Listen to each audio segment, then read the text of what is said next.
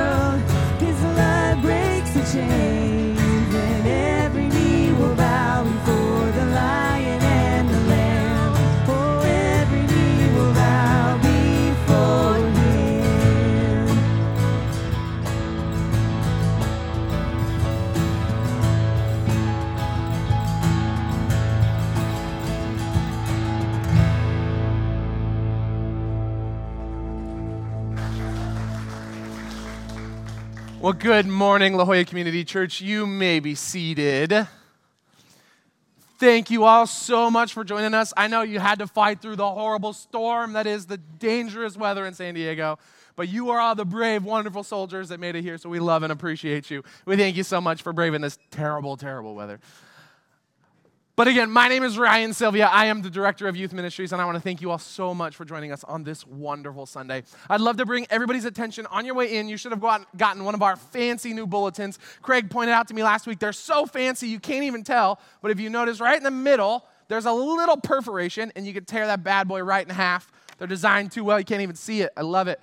So, this top half, we're hoping and praying you take it home, especially with the events that we have upcoming. If you flip it right on the backside, you'll see we've got a lot of fun stuff going on for Holy Week, which starts next Sunday. It's sneaking up. I know Christmas was yesterday, Easter's coming up right around the corner. Please take this top half home, invite somebody to church. Let them know that we have a wonderful, amazing community that just wants to serve on our community, that just wants to love on and pour out to the people of UTC. So, if you've got somebody in your life who maybe doesn't have anything to do next Sunday, or maybe they're a little lonely on Good Friday and you want to date night or something fun to do, bring them to church. Have them come to Good Friday. I know Pastor Steve's got an awesome message planned for us. So please take this top half home, invite somebody to church, let them know some of the wonderful things that we've got going on. I was told we had over 300 people here yesterday for our Easter block party. So thank you so much for anybody who helped and participated in that. Round of applause. Connie put on an awesome, awesome event for everybody. So we thank you so much. But please take this top half home, invite somebody to church. This bottom half is for you. This front side says, Get connected with us. Like our Easter block party yesterday, we need lots of help to make everything run here at La Jolla Community Church. So if there's a ministry that you would like to be involved in, maybe it's children's ministry, young adults, whatever you would like to get involved in, please take a moment, fill out this Connect card. Let us know how we can get you connected and engaged here at La Jolla Community Church. If you flip it over right on the back side, it says, Let us pray for you. This is, uh, we at La Jolla Community Church believe in the power of prayer. We believe in taking every single individual prayer, and we have a dedicated prayer team every single week that prays over every prayer request that gets turned in. If you've got something wonderful going on in your life, please let us know. We want to praise the Lord with you. If you've got something difficult going on in your life, you need a little extra love, a little extra support. Maybe there's a friend, a neighbor, a family member who's having a bit of a hard time right now. Please take a moment, fill out this prayer card. There should be be a pen in the seat back directly in front of you. I will not be offended if you're filling it out while I'm talking. Please, please, please take a moment, fill this out. We want to cover you in prayer. We want to love on you. We want to support you. On your way out, you can take this prayer and connect card along with the offering envelopes that are in the seat backs directly in front of you, and you can drop those off on the uh, boxes mounted on the wall here and in the Welcome Center. Well, we thank you so, so much for joining us on this wonderfully chilly Sunday. Hopefully, everybody's staying dry, having a wonderful time. Um, but I would love to invite Pastor Steve up to lead us in a message. Thank you so much. Thank you, Ryan. Ryan, you make tearing a card look like origami. You're so elegant. The, that's awesome. Wow. Uh, yesterday was a big, big day. Really, really fun day. Easter block party. 319 people. Uh, Bob Penner uh, was keeping track. Uh, Zeke uh, said about 100 would show up. I said about 1,000. And so I consider that there was probably a thousand people on the way and they got lost. But it was, uh, it was a fantastic, wonderful event, and you know, a couple dozen people supporting it to make it happen. Thank you all for that. And what a magnificent impact it makes on this community to do stuff like that. Uh, all the work getting ready for it, all the work cleaning up uh, is absolutely worth it. So um, I'm glad that's part of our DNA, uh, figuring out things every week uh, throughout the year, uh, ways to bless people, and sometimes ways they don't know, um, and sometimes ways that they get to fully participate and see who's providing it. So um, that's who we want to be uh, people so alive in Christ that we can't help but uh, see every opportunity as, as an occasion to uh, bless people because God's blessing us in big ways. And so today we're continuing to ask this question uh, why Jesus? Why Jesus? Uh, can't people just bless people without invoking Jesus? Why bring Jesus into it? Why clutter up uh, the conversation with Jesus? And we found that apart from Jesus, we can pretty much do nothing. Uh, nothing from the standpoint of our motives, uh, for the aftermath. Uh, usually, when we do stuff, I hate to say it as a human being, but, uh, but apart from Christ, we do stuff for us. And we, in a sense, we do it for our own glory, for our own gain. Uh, and, and when we have those moments when we do something um, just because we, we, we know we want to do it, we can't help it but put it on social media and uh, let people know that we randomly and subtly just blessed a lot of people. So, uh, not a slam on anybody's efforts to, to bless other people, but what, it, what occurs to me over and over and over again is that God gives us the capacity to be the people He created us to be. One of the fun things that Connie did is a really wonderful symbolic thing, and it was actually is a piece of art, a giant piece of art that Janet Griffin um, did. When people came in to the property, they were directed to go through this empty tomb, and and we had uh, a junior high guy there dressed as a centurion. He was fearsome and intimidating, I got to admit, and uh, the styrofoam sword in his hands looked dangerous. So it was quite impressive. And then we had an angel uh, and then Janet had created this incredible rock facade that literally looked like uh, stone. It was just so fantastic. And, and they had this kind of steamy, safe smoke, you know, coming out of it. So every little kid came up and like, I am not going through that thing, you know. Um, it was really wonderful because the symbolism um, is that people walking through an empty tomb, and on the other side of that, uh, they were blessed to have all these people at the table saying, um, What do you need? Here's some tickets to have a great time. And then they saw this whole wonderful array of things to do. Uh, there were kids yesterday there who have never seen a horse in person, never mind riding one. Uh, somebody walked up to read the lady who uh, is the wrangler for all the animals that we had, uh, the ones that they could kids could get in and, and, and, run around with a couple different enclosures. And a kid said, "What is that thing?" And she said, "Oh, it's called a lamb." And and if you you know, this is one of the things that we're so disconnected from is is the larger world we live in. We see pictures of things. Um, sometimes um, I'll, I'll be out in our garden; it's in our front yard, and some kid will walk by and go, "What's that?" I said, "It's called broccoli." Go, no way. It doesn't come on a stalk like that. No, it's broccoli. Here, here, take it home. Well, I don't like broccoli, actually. I was just wondering what it was. Um, the idea that we don't know what we don't know. And so we're asking the question, uh, why Jesus? And today, specifically, we're asking the question so, what does it mean to talk about Jesus as the Lamb of God? We just sang a song invoking his name as a Lamb of God. Uh, some of you have maybe heard that Latin phrase, Agnus Dei, I have a friend who's a musician, and every time he talked about that, he'd go, Yeah, the Angus Day. I go, No, it's not the lead guitar player for ACDC. Okay, it's not Angus. It's Agnus. It's, it's Lamb. It's Lamb of God. Agnus Dei. It's not something you'd say to some uh, really fearsome person. You know what, man? I got to say something. You just remind me of a lamb. You are so lamb like. You just never think to say that to somebody. And yet, somehow, in that song, as we were singing that song, we were singing about something that was really profound and powerful and invoking something uh, earth shattering and life changing. So we want to, I want to walk you through that um, as, as we think about this question uh, why is Jesus uh, the Lamb of God? Maybe you already know, uh, maybe you don't. But it's an odd phrase and it needs a little unpacking. Uh, but in context, I think you're going to see that it's, it's profound and it absolutely captures the heart of this thing we call the gospel, the good news.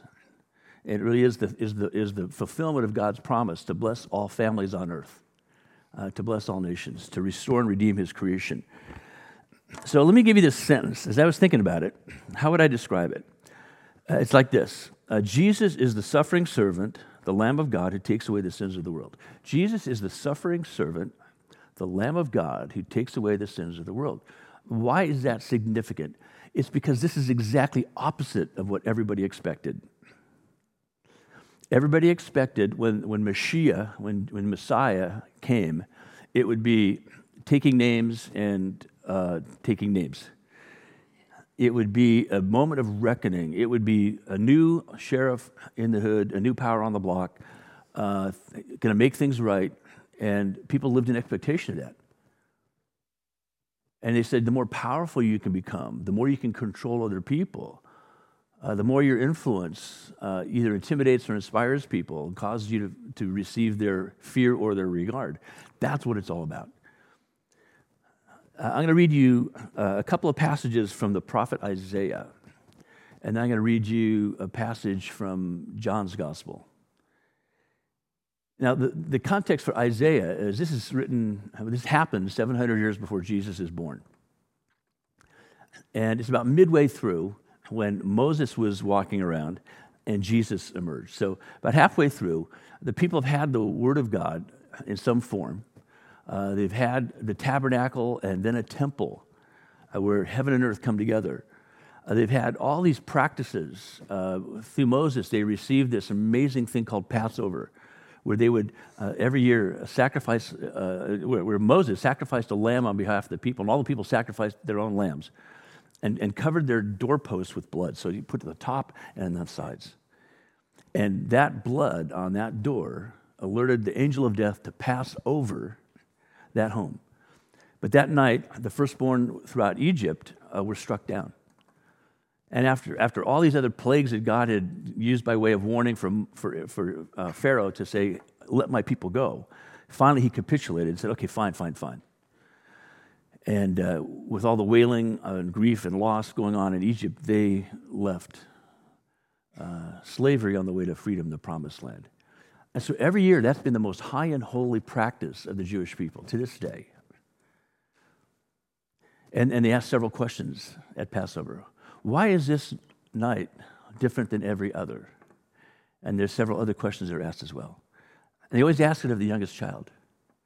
And the youngest child is always the one pulled in to be um, the centerpiece of that meal. Why? Because they're saying, we want to we wanna fulfill what Moses told us in Deuteronomy 6 For the Lord our God is one. Therefore, tell these things to your children.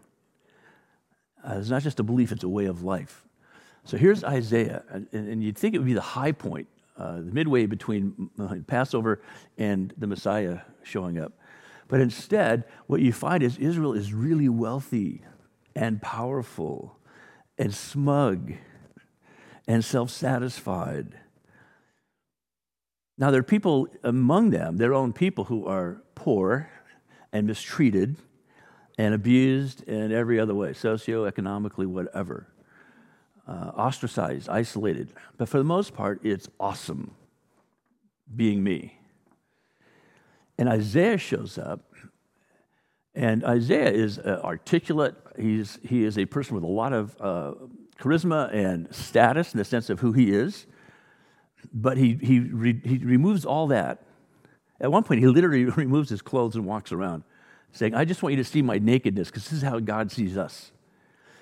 It was so powerful and profound the way he came at the people. He named his first son Maher Shalal Hashbaz. Now, this is a great first baby name. By the way, if you're thinking of having children, uh, and you're wondering about names, I'd go with it. Maher Shalal Hashbaz. It just rolls off your tongue. Um, a, a, young guy came to our church a couple years ago, uh, and I said, Hey, uh, my name's Steve. What's yours? He goes, Maher. I go, Your name is Maher? He said, Yeah. I said, As in Maher Shalal Hashbaz? He goes, How did you know? He said, No, it's not my whole name, but it, it, that's, that's part of my name. Well, what it means, though, is this uh, you're in big, deep trouble. Maher Shalal Hashbaz means quick pickings, easy prey.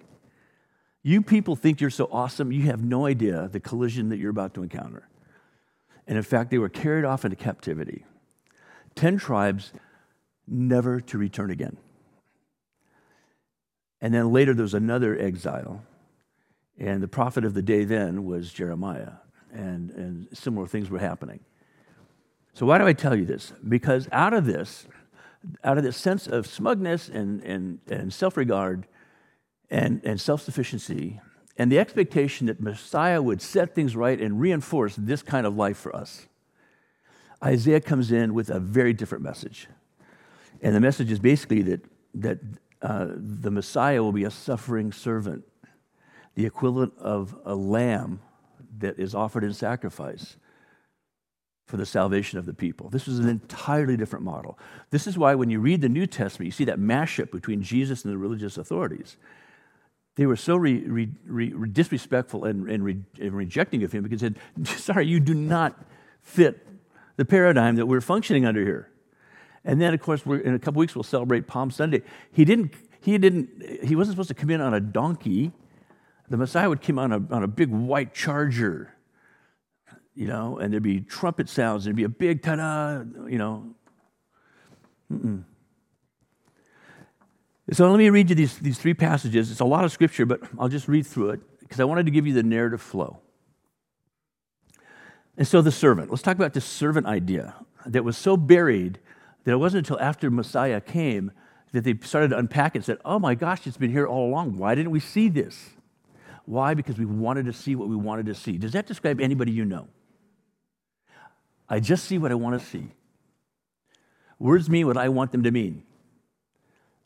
I interpret everything from the standpoint of how do I feel about it? How do I see it? What does it mean to me? And so the servant uh, passage out of Isaiah 42, 1 to 9. Now, here is my servant whom I uphold, my chosen one in whom I delight. I will put my spirit on him, and he will bring justice to the nations. He will not shout or cry out or, ri- or raise his voice in the streets. A bruised reed he will not break. Now, there's some very poetic language. It's prose, very poetic language. So it's the kind of thing we've talked about this before in conversations, uh, the thing that we do after worship. Is that you have to read the scripture and, and let it draw you in because often it's, it's packed so densely. First reading, you go, well, a bruised reed, uh, what's that about? And a smoldering wick he will not snuff out. In faithfulness, he will bring forth justice. He will not falter or be discouraged till he establishes justice on earth. In his teaching, the islands will put their hope to the furthest parts of the earth you can imagine, islands out there somewhere. It'll, it'll extend that far. This is what God the Lord says, the creator of the heavens who stretches them out, who spreads out the earth with all the spring that springs from it, who gives breath to its people and life to those who walk on it. I, the Lord, have called you in righteousness. I will take hold of your hand. I will keep you and will make you to be a covenant for the people and a light for the Gentiles, to open the eyes that are blind, to free captives from prison, and to release uh, from the dungeon those who sit in darkness. Does that resonate with you? Does that sound at all familiar to you, that last little line? This is, the, this is the passage that Jesus quoted when he announced his ministry in that synagogue in Nazareth. And at the end of it, he says, This scripture is being fulfilled in your presence. And they went nuts. They marched him out of town onto the edge of a precipice. You can still see it to this day, this precipice on the edge of Nazareth. And they're going to throw him off it. He just turned around and he looked at them. And he walked right through them, and they parted. So these aren't just interesting words that Isaiah is invoking, a lot of hyperbole. These things have actually come to pass. The servant. So let's talk about this servant. What kind of servant will he be? Well, one who suffers. So we see this in Isaiah chapter 52 and 53.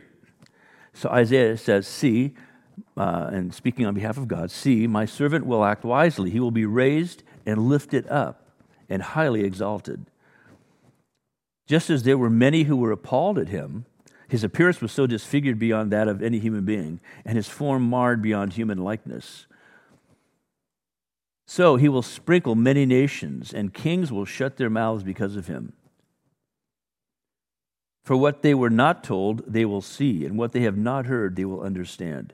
Now, of course, after the resurrection of Jesus, uh, these, uh, these Jews in Jerusalem started saying, wait a minute, that, that Messiah isn't a king commanding an army.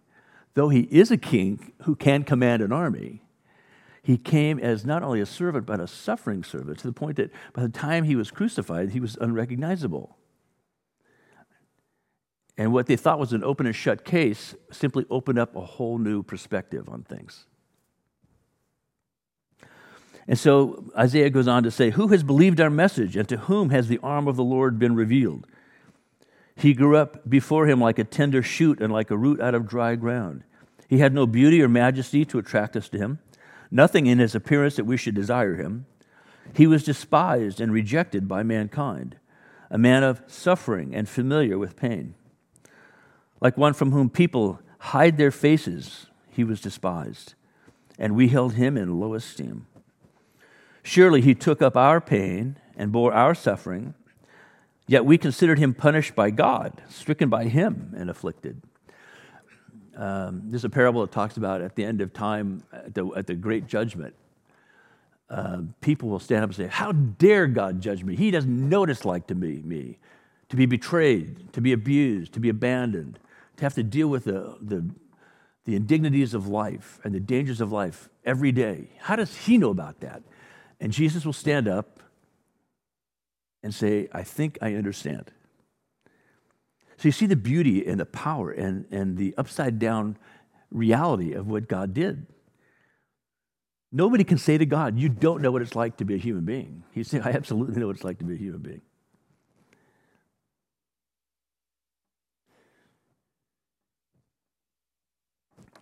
But he was pierced for our transgressions, he was crushed for our iniquities. With the punishment that brought us peace was on him, and by his wounds we are healed. We all, like sheep, have gone astray. Each of us has turned to our own way, and the Lord has laid on him the iniquity of us all. He was oppressed and afflicted, yet he did not open his mouth. He was led like a lamb to the slaughter, and as a sheep before its shearers is silent, so he did not open his mouth. Do you remember at his trial when Caiaphas, the high priest, was saying, So, who are you? Are you God? You think, you're the high priest, not me? And in, in the face of that, he was silent. Remember that? He was silent before the shears. By oppression and judgment he was taken away. Yet who of his generation protested? For he was cut off from the land of the living. For the transgression of my people he was punished. He was assigned a grave with the wicked and with the rich in his death, though he had done no violence, nor was any deceit in his mouth. And now here's the bombshell. Yet it was the Lord's will to crush him and cause him to suffer. And though the Lord makes his life an offering for sin, he will see his offspring and prolong his days. And the will of the Lord will prosper in his hand. After he has suffered, he will see the light of life and be satisfied. By his knowledge, my righteous servant will justify many and he will bear their iniquities. Therefore, I will give him a portion among the great, and he will divide the spoils with the strong, because he poured out his life unto death and was numbered with the transgressors. For he bore the sin of many and made intercession for the transgressors. Now, this was so obscured um, by Israel's sense of entitlement hey, we are the chosen people. Do you understand that? Right, right. But you're supposed to be chosen in order to be a light to the nations. You're supposed to be the visual example of what God is doing and how He's going to do it. When He told you to be separate and holy, He said to take sacred what He's promised you and to live in faithfulness to Him, not to avoid contact with anybody who's not you.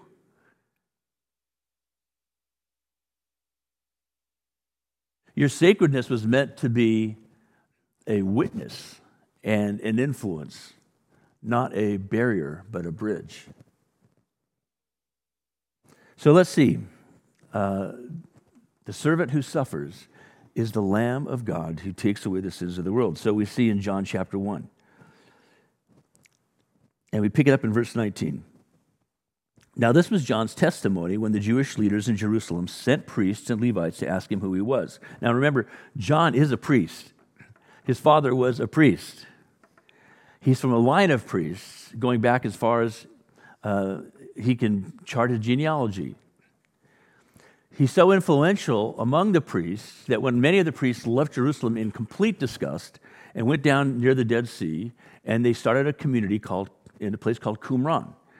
Uh, and it's that community that they started to uh, put scriptures together and, uh, and, and, re- and, reflect on who the Messiah would be and what would it look like for us to live a righteous life. And then at, at some point, they were crushed by the Romans. But before that happened, they took all their writings and they put them in jars and they stowed them in cliffs there by the Dead Sea above this little area called Qumran. And in the 20th century, in the 50s, um, some young men were, were had their sh- flocks out there, and while they were bored out of their gourd watching these uh, goats and sheep, they would look for treasure. And at one point, they saw a cave, and one of the guys threw a rock up into the cave and heard something shatter. And so he said, That sounded really attractive to me. And it's a little tricky, but he got into that cave. He climbed up, and it's sandy, and it's exposed, and you wouldn't just say, That's, that looks fun. You'd say, I'm motivated enough to take a risk to go up and see what's up. He went in there and found these jars. Now, not understanding that the things in the jars, these scrolls, were worth anything, he thought they're made of hide. I can take these to a shoemaker and probably turn a pretty fine profit. So they took him to a man named Kando, who had a little shop in Jerusalem. And they said, Kando, look, look what we found. He goes, he reads it. Kando reads it, and he's shocked. He said, This is really interesting. Do you have any more of them? Oh, yeah. I'll buy all you have.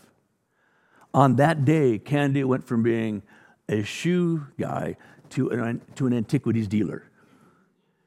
To this day, um, you, uh, if you'd been around you know, 30 years ago, you could have seen old man Kando in his little shop now in Bethlehem. You could say, Kando, can I see this, the jar? You go, okay. You go up some rickety stairs, and they're in like an alcove, a little attic like space. There's this jar. And you go, I can't believe I'm looking at the Dead Sea Scrolls jar. Can uh, knew that uh, I got to turn this into cash. How am I going to do that? So he put an ad in the New York Times. Interesting stuff for sale. And the Jewish government said, Ken is a Palestinian, and the, and the, Jewish government said, this sounds really good. Now, it was like a whole dance of how do we do this deal and avoid all the obvious complications of this. And so eventually it was all, I, I think they resolved it, as I recall, money exchanged hands. Uh, and so um, held on to one of the jars, and, and now uh, his sons and grandsons run his shop, and it's now in full display on the floor of the shop, covered in a glass container. So John uh, was a credible priest. We tend to think of him as just this wild guy, came out of nowhere. Uh, but actually, he was of a priestly family, a highly committed priest and responded to the call of God to do in a very unconventional way what he found out later what he was doing. He didn't quite understand it at first what he was doing. But he was faithful to that. So he was in relationship with the priests in Jerusalem and with the people down by Qumran. So they said, Who are you? And, and now, John, the writer of the gospel, talking about John the Baptist, said, He did not fail to confess, but confessed freely, I am not the Messiah. And they asked him, Well, then who are you? Are you Elijah? Uh, that cup on every Passover dinner that is never touched is the cup of Elijah. Only, only when the Messiah comes will that cup be drunk. And guess who drank that on his last, at his last supper? Are you Elijah? I am not. Are you the prophet? He answered, No. Finally, they said, Well, who are you? Give us an answer to take back to those who sent us. Ironically, the chief priests have sent somebody to say, Who are you? They don't know that God has showed up.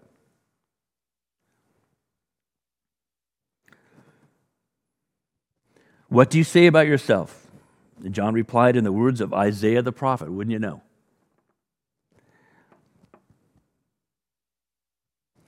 I am the voice of one calling in the wilderness. Make straight the way for the Lord. Now the Pharisees who had been sent, who had been sent questioned him. Why then do you baptize if you're not the Messiah, nor Elijah, nor the prophet? Now, baptism was not an unknown thing for the Jews. I mean, it was not some, what's this? Uh, in fact, there's a self baptism ritual in a thing called a mikvah, just a, a, a, little pool, like a, you know, dug out of the ground, out of stone, uh, that wealthy people had them in their own homes, but, but every temple, every synagogue would have a mikvah. So you can go into a ceremonial bath, you go in, and um, so baptism wasn't all that unusual, but why are you baptizing then? He was asked. Well, I baptize with water, John replied. But among you stands one you do not know. He is the one who comes after me, the straps of whose sandals I'm not worthy to untie. And this all happened at Bethany on the other side of the Jordan where John was baptized. And you think, well, why, why that little factoid? Uh, because the Bible gives us great content. In fact, every detail it gives us, um, unless it's meant to be just kind of poetically stated, the mustard seed's the smallest seed. Well, it's not, but it wasn't meant to say scientifically, you know. He was just making a point. The smallest seed you know about is the mustard seed, right? But when there's real facts involved, the Bible is 100% accurate to the point that he says, the writer, John, says, you know, at Bethany, not the one right outside of Jerusalem where Lazarus and, and Mary and Martha live, not that one, the one on the other side of the Jordan. Oh, yeah, we know where that place is. That's where the flats are, where people can cross and people go into the water. Yeah, yeah. John was baptizing there. The next day, John saw Jesus coming toward him and said, Look, the Lamb of God who takes away the sins of the world. This is the one I meant when I said, A man comes after a man who comes after me has surpassed me because he was before me. It's like, what? What? It's this full circle sort of thing. A family was coming in yesterday through our tomb, and there was a, a an older woman, um, a younger woman, and a little kid. And as the older woman and the little kid were holding hands, the, the younger woman behind them said, Oh, mommy, mommy, stop. I want to get a picture. I thought, oh man, this woman from India is calling her mom mommy. I think, my kids call their mom mommy, you know. And I said, hey, wait, let me, let me see here. So to the lady who wants to take the picture, that's your mom.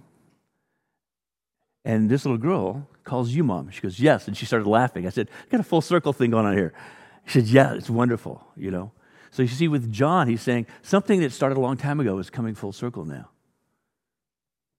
Now, how did John know this? Well, because earlier, as he was baptizing, Jesus shows up and said, Baptize me. And he said, Whoa, why would I be baptizing you? You should be baptizing me. And he said, So that all things are done according, accordingly. And so John baptizes Jesus, and what happens, right? A dove lands on his head, and a voice says from heaven, This is my son in whom I am well pleased. So now John has that context as he's talking in this passage. This is what I meant when I said, A man who comes after me has surpassed me because he was before me. I myself did not know him. Then, now I do. But the reason I came baptizing with water was that he might be revealed to Israel. Then John gave this testimony I saw the Spirit come down from heaven as a dove and remain on him, and I myself did not know him. But the one who sent me to baptize with water told me, The man on whom you see the Spirit come down and remain is the one who will baptize with the Holy Spirit. And so John says, I have seen and I testify that this is God's chosen one. Now we've just come full circle because you saw that passage in Isaiah 42 end with the phrase, This is my chosen one. So you see the context now of this phrase and the meaning of this phrase, Lamb of God, and the shocking reality that this Lamb of God is the suffering servant. In Revelation uh, 5 and 6, if, if, you've ever read that crazy, wild book of Revelation, uh, it's, it's, it's highly, it's like looking at impressionistic art. Uh, people try to make sense of it and they miss the whole point because the idea is just to look at it and let it pull you in. And all those things that are described, as crazy as they are, mean things, but they're not going to mean them in a linear way that you can actually piece together. But they are going to make a major, major impression on you at a point that this is how it all ends a new heaven and a new earth. And so in chapter 5, it talks about uh, John is having this, this you know, revelation, this, this vision, this experience. And and he sees all these creatures and all these people assembled, and there's this lamb. And there's this scroll that the one on the throne says, Here's a scroll. Who can open it? Actually, one of the assistants says, Who, you know, on behalf of the, the, the king, you know, who, who can open this scroll? And it was the lamb. He said, well, Only the lamb can open it. And then by chapter six, you see that the lamb is somehow the great lion of Judah. What? Wait, what happened? oh my gosh. And this is why I, you know, why Revelation is so mind-boggling. You go, now what's what? And, and it's best just to go with it. See, I'm, I'm learning something about what God is doing, and the symbolism might be lost on me at the moment, but the reality of it is making its impact. Something big is happening. Something big has happened, and something big will yet happen. The Lamb of God is revealed as the great lion of Judah. Now, maybe you've heard of the name Augustine. Augustine. Augustine was uh, um, super articulate. He was, uh, if you think of the most, I mean, literally, the, best looking, most articulate, uh, eloquent, uh, powerful, influential person you can think of. You're probably sitting next to him, for all I know. You know, um, he was that guy, and his mom was a really committed Christian. She was praying for her son because he was just like the total player and smart, awesome in every way, inquisitive, thoughtful, but just uh, uh, a, a, guy living large. And he comes to know Jesus. And he takes all that incredible talent. Um, uh, and he starts focusing on Scripture to the point that he becomes a priest, he becomes a bishop.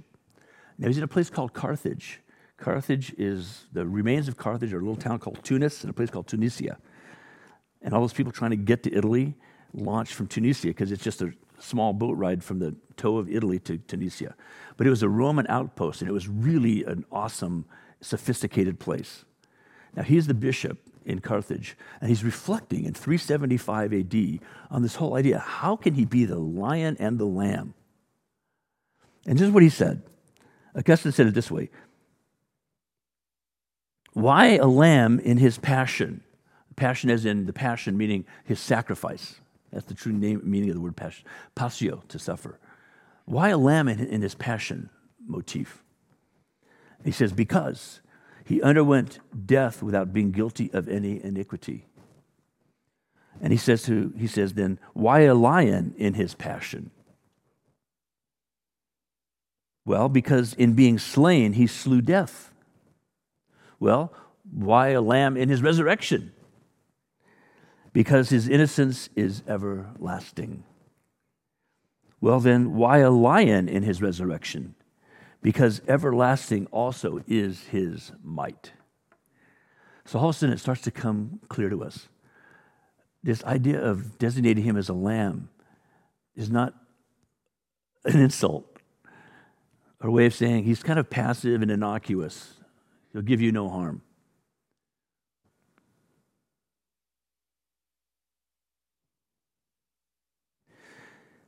In Christ, God's holiness and humility, his power and his majesty are integrated and revealed. No discontinuity between his holiness, his humility, his power, and his majesty. He's all of it. Well, which one is it? All of it. All of it. In our world, we see power expressed as vanity, insecurity, and very often depravity. It's a, it's a long continuum. We all have the capacity for depravity. Everybody starts out as somebody's sweet baby. At some point, that sweet baby is influenced and makes decisions. Out of insecurity, out of vanity, out of aspiration, sometimes out of total depravity. We were created to reflect and embody those things God's holiness, His humility, His power, and His majesty. Holiness is such a discounted term in our culture. Holiness is picked last on every team. Okay, we'll take them. Were you that kid? You know how that felt. Ah, oh, fine, I'll take them. Just stand there. Don't do anything. Holiness is the really, everybody gets to come to the party, fine. Holiness just means sacred. It means you will miss the meaning of life if you don't get what holiness is. Holiness just means things are sacred. You know what's, what's awesome? Marriage is holy. Well, then where does sex fit in? Ah, it's part of the sacred celebration of a marriage, right? So all of a sudden we have this, we have to change our discontinuities of, well, this doesn't really go there. No, it goes there. What is sacred is what is good. If it's not sacred, it is not good. If you're in a situation where you're making, you know, you're in a moral quandary, say, is there anything sacred about this? And it will cause you to stop long enough to say, I don't think I can do this deal. It, I could say holiness is an irrelevant category right now before we sign the contract or do the deal. But sacred, hmm. Will this demean human beings? Will this take advantage of people? In hindsight, will somebody go, You idiot, why did you sign that? Or, hey, man, nice move. Way to pull the move. I saw in the Wall Street Journal this weekend. My favorite day is Saturday. Off duty section, the review section. It's just great reading. And on Friday, though, they have this thing called the mansion, which is every house you could never afford. And they had this story about a mansion in Santa Barbara that a guy three years ago bought for $15 million and just sold for 30 and it said the buyer was Reggie Del Ponte of Newport Beach. And I started laughing. I thought, oh my gosh, I talked to Reggie not that long ago.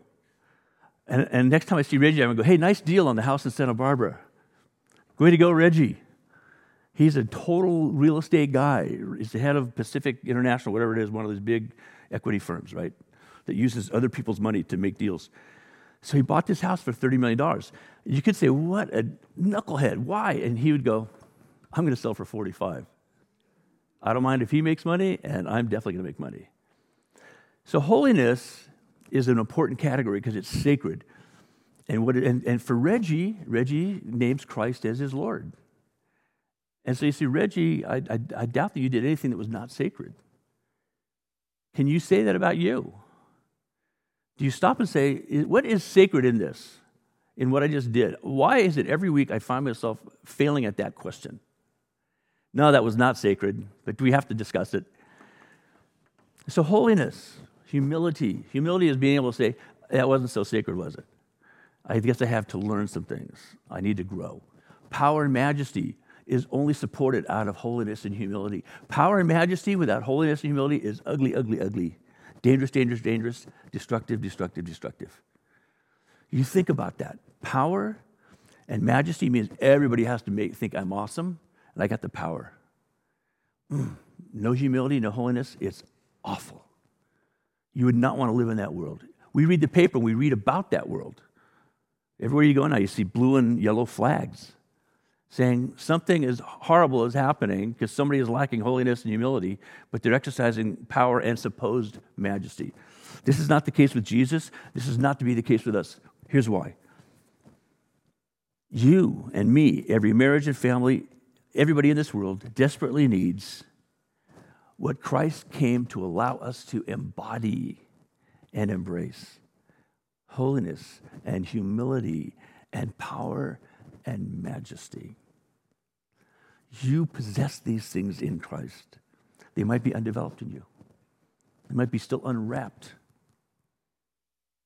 unnoticed, unappreciated.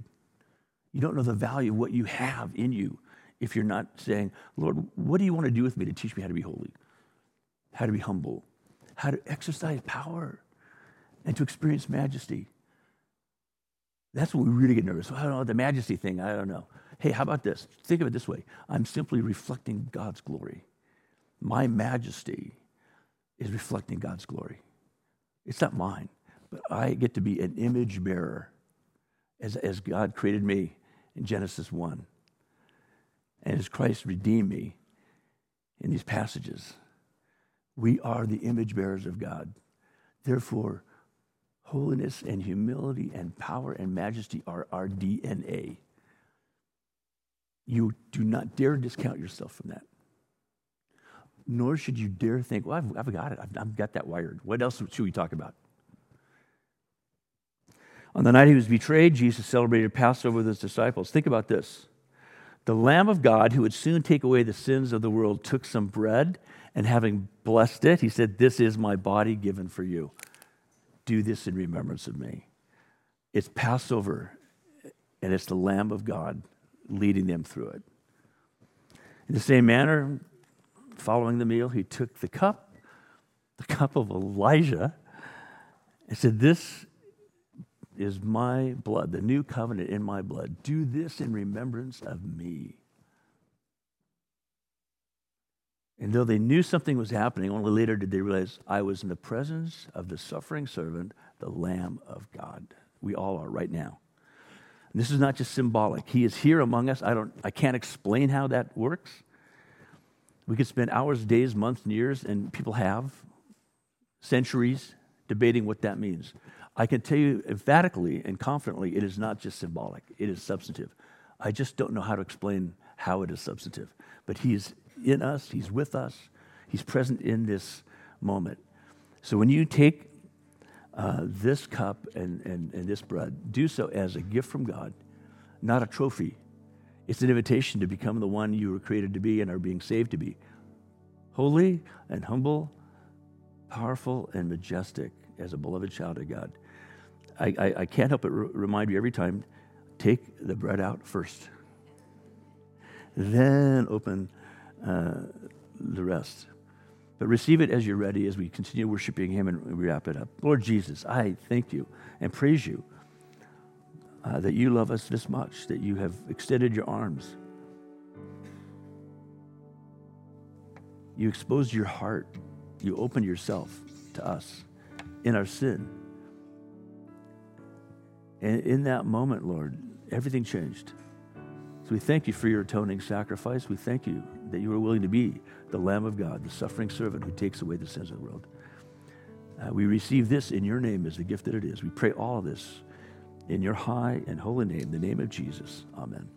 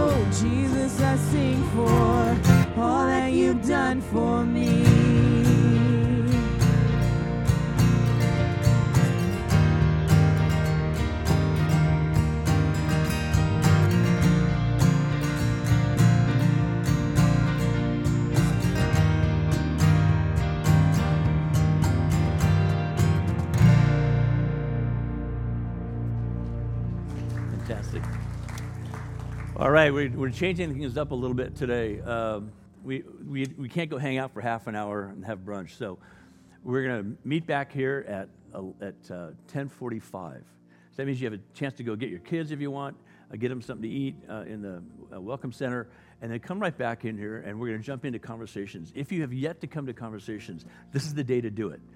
You don't have to wait around and then decide if you want to stay in it. But uh, if you've been, you already know it's awesome. If you haven't been, it's really a really neat thing. It's probably the most important thing we do after worship right now. So um, at uh, 1045, come back and hear the band will do a really neat song, and then we'll jump into conversations and be done by uh, 1130. So uh, take a break, and we'll see you in a little bit. May the Lord bless you and keep you. May the Lord make his face to shine on you and be gracious to you. May the Lord who loves you more than you can ask or even imagine give you everything you need to walk in fullness and newness of life with him, both now and forevermore. In the name of the Father, and of the Son, and of the Holy Spirit. Amen. See you in 15.